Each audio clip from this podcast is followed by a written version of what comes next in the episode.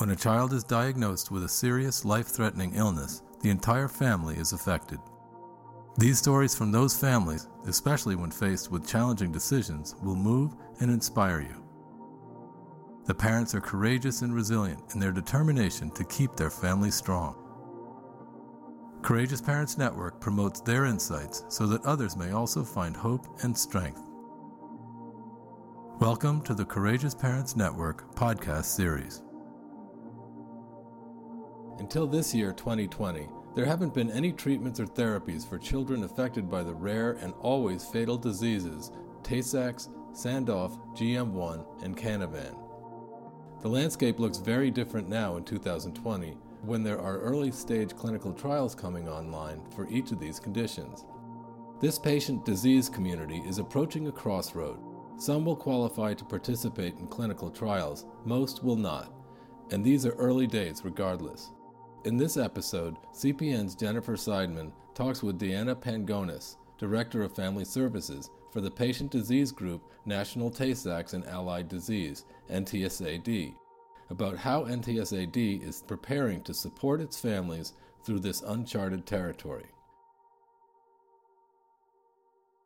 Welcome, Deanna. Thanks for joining me today. Thank you. As your community prepares for trials, what concerns have you been hearing that they've been expressing? I think that we haven't heard direct concerns being expressed other than anxiousness about when our trial's starting. And they'll ask questions, I think they're anticipating maybe not getting into a trial, so they go to expanded access and they want to know if they can pursue expanded access. And I think they're running through all the scenarios of what could be, might be, won't be. And how are you helping families process that as their head sort of circles around in, oh my gosh, here this comes. Will my child qualify? Will they be ready when the trial is ready? What do I do if they don't qualify? How are you helping them with that? We don't go there directly other than educating them about the process, because things that are in the pipeline were held to confidentiality. So we can't address the inclusion or exclusion or any of the details of the trial until it's been approved and then it's out there on clinicaltrials.gov. So we can only listen to their anxiety and concerns, and then that also informs us of the questions that need to be answered in anticipation of the trials being approved. So we're collecting those questions. We've been doing education through our e-communications. Once a month, we put something out and we try to address different aspects of what a clinical trial is and the different parts of it.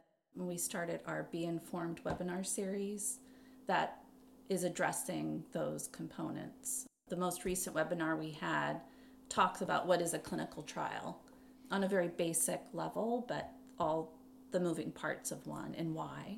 And the next one, we're looking at the regulatory side of clinical trials to help families understand why it takes so long for something to be approved, for a trial to be approved. So we just have to keep repeating the definitions in different ways, keep them informed.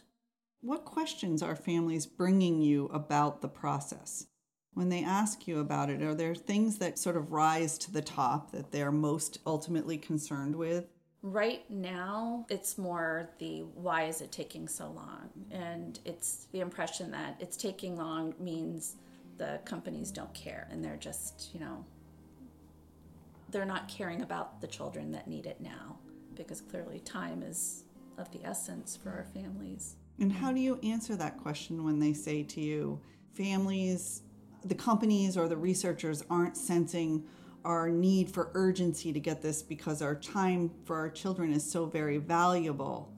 And I know as a family coordinator and a representative of NTSAD, you probably know how that is not really the truth, but that the process dictates the time in many regards. But how do you help families understand that?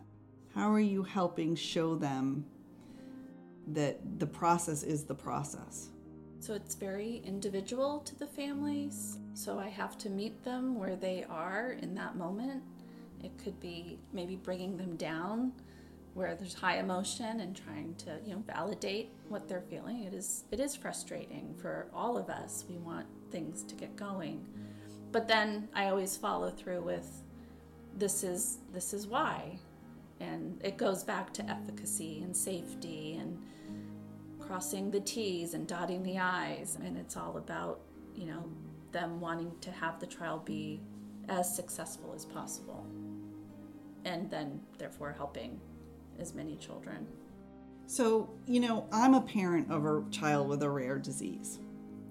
I also started a foundation to fund money to build research. And really, at the time I was doing it, it was just building sort of that basic research that leads to what are now into clinical trials. So those therapies, gene therapy and enzyme replacement therapy, came to fruition during my son's second decade of life, which was, at that point, a point at which he was too far progressed in the disease to participate. And I felt really excited and hopeful for the community, for the younger children. And of course, I felt really dedicated to making those trials really happen, to get them, as I used to say, let's get to the finish line and make a trial go, out of the lab and into a human. I really wanted it to get there. And as hopeful and as determined as I felt, I also felt an incredible sense of sadness and disappointment because I didn't do it in time for my son. I'm guessing that you have the chance to interface with a lot of families like me, people who are pushing up against that window and that wall where they've worked and wanted the therapy for so long, and then it may just not have been in time for their child. Can you tell me a little bit about those discussions? How can we work together to help families in that situation? I have not had many of those conversations, but I've had a couple of them. And they are the most difficult conversations, when that realization that their child won't benefit or won't be able to participate in a trial. Again, going back to validating where they are and just being there in the moment.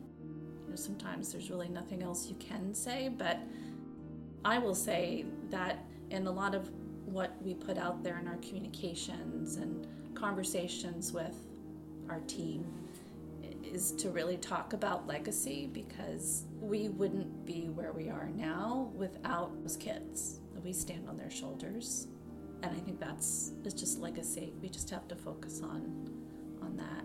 I am in that seat, right? I am that mother, and even though my son has passed away, I still follow the research, and I still want to hear from the families participating in the trials and know what their children are either benefiting from the trial or what changes they have seen and what we can do next steps. And I do feel like in some regards that's a continuation of my son Ben and the work that we did together. I know with my own experience it helps to share that I still sometimes feel disappointed that it didn't happen in time for my son, and that I still feel sadness over that, but that I can still be part of the community that's working towards this greater goal. Looking ahead, one of our biggest concerns is making sure our community stays together and that they don't feel the haves and have-nots, that they are together and can support each other. I've seen little glimpses of that where there have been some children who have been treated through expanded access, and I've seen the community rally and be so excited for the family and so excited for their child while carrying that grief that it didn't come soon enough for their child. So let's talk a little bit about that have and have not experience. I know within my own community, because there are some therapies for some of the diseases in the MPS community that have been on board for a period of time now, and more are coming available, but there are still others for which there isn't anything in clinical trial. And it did create a situation where it felt as though at times There was a group of haves. Either I have a treatment for my child or I have an opportunity to participate in a trial. And those that don't have a treatment for their child or don't have the chance or timing just didn't work out to participate in a trial. And I know our heads can know that that's not the way it really is, but our hearts can feel that way. And I know I've talked to other patient disease advocate family coordinators that have said, you know, they struggle with this within their community. What advice have you gotten, or what advice would you give, or how do you address that when a family comes to you? We haven't been there quite yet. I've seen little glimpses of it, but I anticipate that by our next family conference that may be more present. So I'm in that gathering advice stage and trying to take in as much as I can so that we can be prepared for that. I mean, I think, again, the phone conversations or in-person conversations is just being there, you know. I mean, I think it's a common thing for all parenting components in that even with typical children, you know, you sort of are always comparing yourself to the next family over, right? Did your child read at the same time? Did they walk longer? And when you have a rare disease, you know, you start to evaluate all of those things. Well, you know, my child kept walking till he was X age versus that child over there.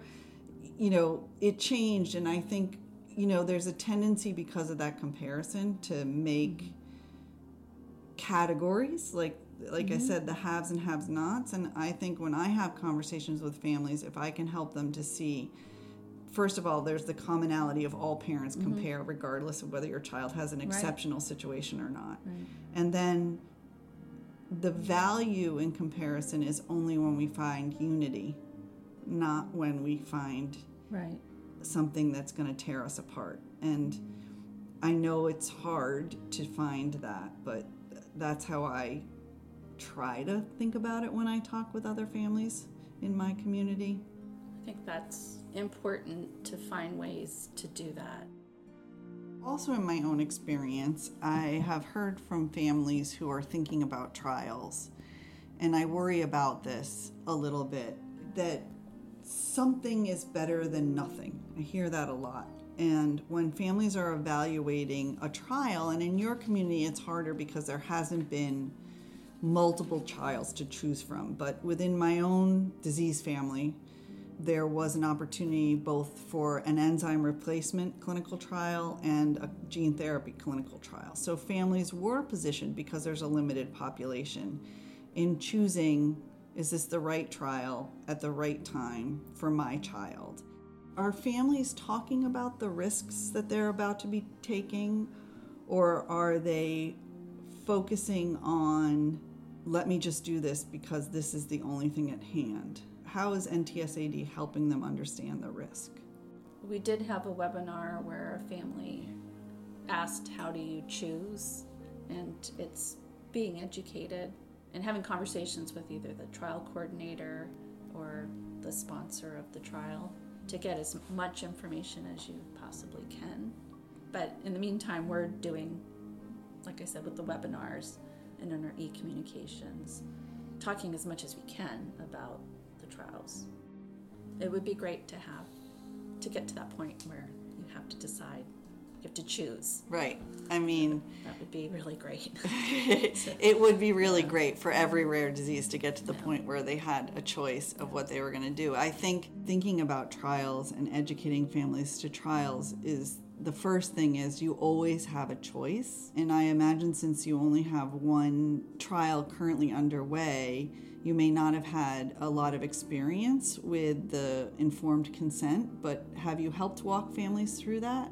We haven't worked with families on that yet, but we've advised industry, you know, when they're putting together their informed consent. So, for example, something that's come up is social media and navigating that while you're in a trial and making that clear in their informed consent, and talking to them also about how long that paperwork can be and to think about it from the family perspective and educating them about the steps. And our hope is that we'll see the informed consent.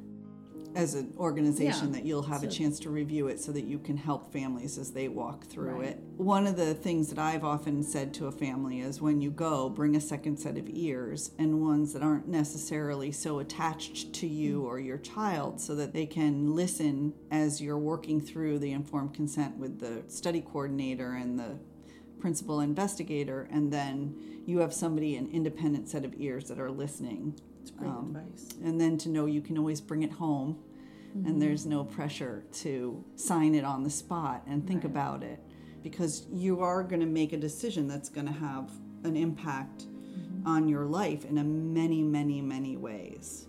I'm supposing that you haven't had an opportunity very much to talk about the lifestyle changes that might be different or that families might have to make along the way during trials. We're anticipating that happening for the trials that are coming up require, picking up your whole life for years. It's, a little bit at a time. It's because it's one treatment and then it's going back for checkups. But we are putting things in place so that we're here to help families if they're here for any kind of trial. And then we have funds too to help alleviate some of the financial struggles that might come up. Yes, and are you coordinating with industry to help work out what they might be able to supply the families and giving them guidance about what families need in terms of housing or, different disability challenges require different kinds of housing environments, require different kinds of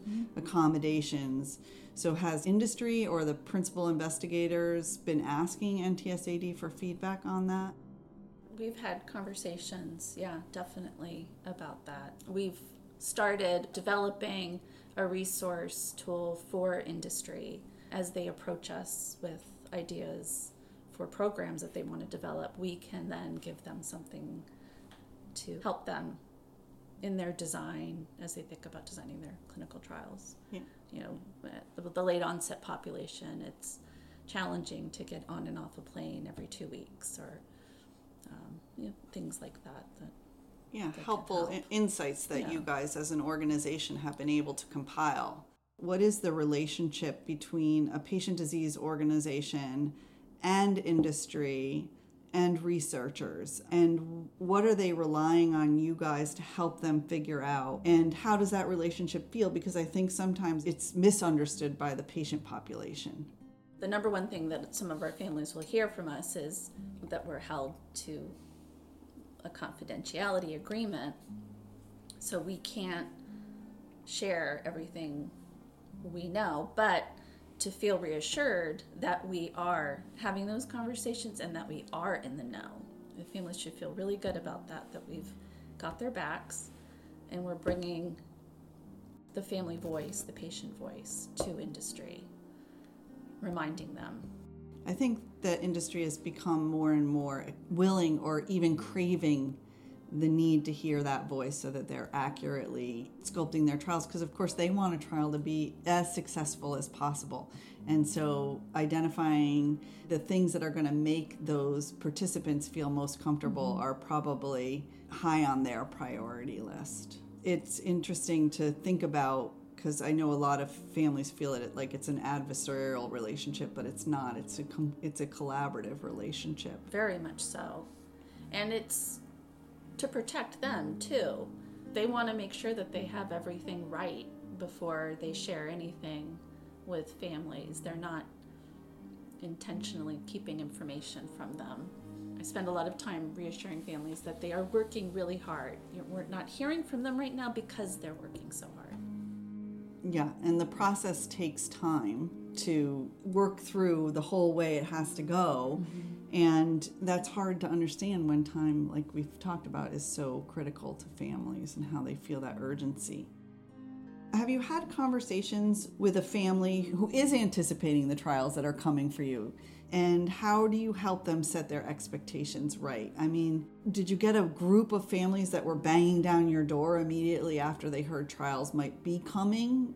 Not a lot of calls. They weren't banging down the door. You saw it more on Facebook in the private group chats. you could see the anxiety, and it pops up still. What was the anxiety? Time. How long will it take till we get there? The clock is ticking and my child is progressing. Yeah. So we need it now. And I think that's what I've seen. Did you have families that went for the screening process and didn't screen into the trial? Yeah, we've had families who didn't meet all the criteria. We have families I've talked to who are on the wait list, which is painful. The few that I have spoken to, there's nothing I can say that could change the outcome of that. All I can do is be there for them. We haven't gotten to the point where maybe I could connect them to another family who's experienced the same disappointment. Some families I have talked to, there's that term radical acceptance, and I think that's where they get to, is they just radically accept that this is what it is right now. And I think they stay on the hope train, because you just never know. I don't want to be the one giving them false hope. Right. So those are such hard words around clinical trials that get thrown around so much, right? There's hope. It's tricky because hope is fluid and it can mean many different things. Then there's sort of that word cure. It's about finding things that make something better, and it may not be a full-on cure. It's an improvement in your capacity to live life well. But it gets thrown around, cure, and there's a lot of expectation in the rare disease community around that. I think cure, we try to keep that out of our daily vocabulary. We want to focus on is making sure families are feeling supported and that they feel they're making the right choices for their family and their children. Yeah. You know. So it's interesting to try to help manage expectations of families. Of course, with any phase one trial, right? It's called a trial for a reason. It's called a trial because we're testing something we've never done before, and we need to know, A, that it's safe, and then B, we have to see what the outcomes are. And while we may have seen them in mice or a small primate, if it's first in human, it is just that, it's first, and we don't know what the outcome is. Managing expectations is so important. I know when I was fundraising and we finally reached a gene therapy clinical trial, I threw that word cure around a lot. I wish I never had, because it has not surmounted to be a silver bullet. I know that there are families who have participated who are disappointed in the outcome. So how do you think we can work both as CPN and as a patient advocacy organization like NTSAD to help families manage that expectation when the emotions are running to push it so high? Like, it's a hard balance to find. Just keeping that conversation out there in all different forms and using that language to address that very feeling this expectation. I've been waiting so long, and now it's here, and I want it to be everything. You know, making sure that families understand that, well, their child's disease progression has been altered. We don't really know the outcome of that yet, because, again, we have to watch it over time, just like everything else that we need to know. Well, yeah, because these families or the children that are participating in these first-in-human trials, they're the pioneers. You don't know what a year will bring, 2, 3, 10. So I think supporting them in that. Yeah. And being realistic, too.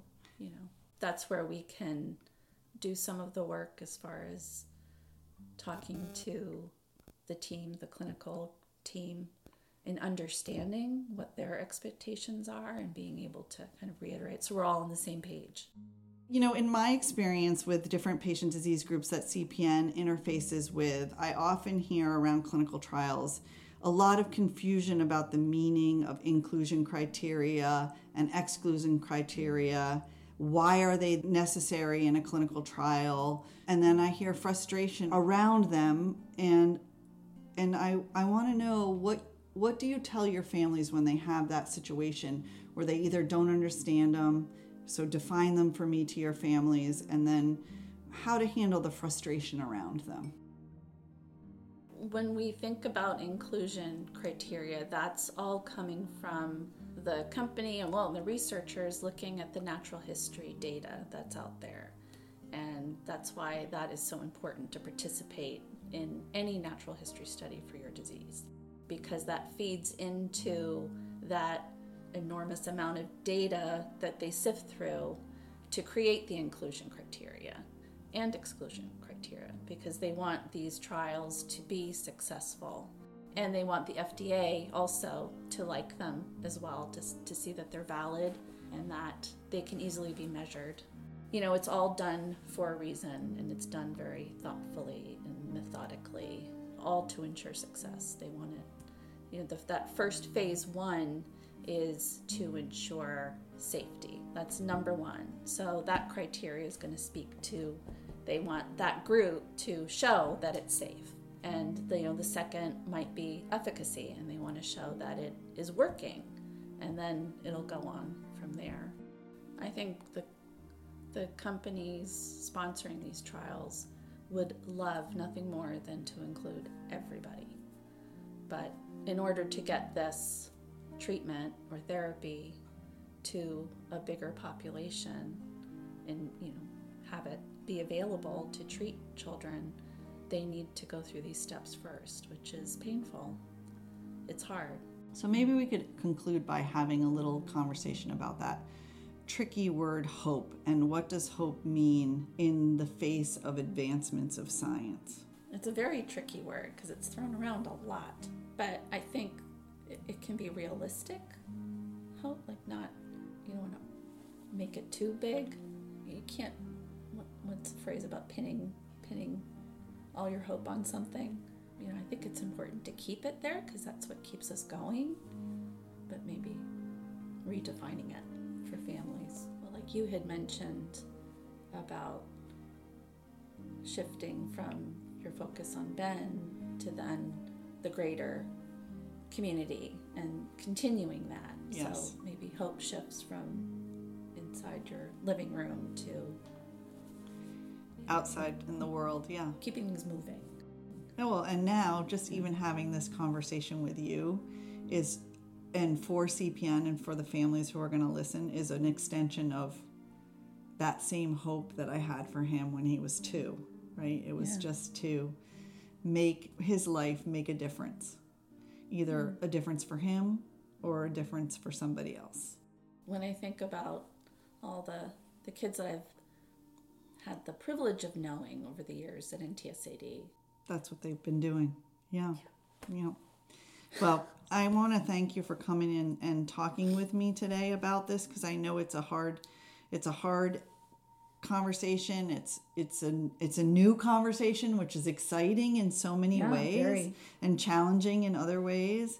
And I hope we get a chance to catch up and do it again so that we can keep evolving as the research within your community expands and we continue to support the families that are facing the challenges of clinical trial. We're grateful to CPN for being our partner. Thank you. Absolutely, thanks.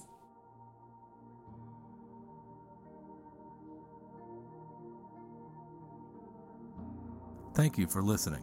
For more stories and conversations, as well as videos, downloadable guides, and decision-making resources in English and Spanish, visit CourageousParentsNetwork.org. CPN is available 24/7 for parents and providers as they strive to provide the best care for the child and the entire family.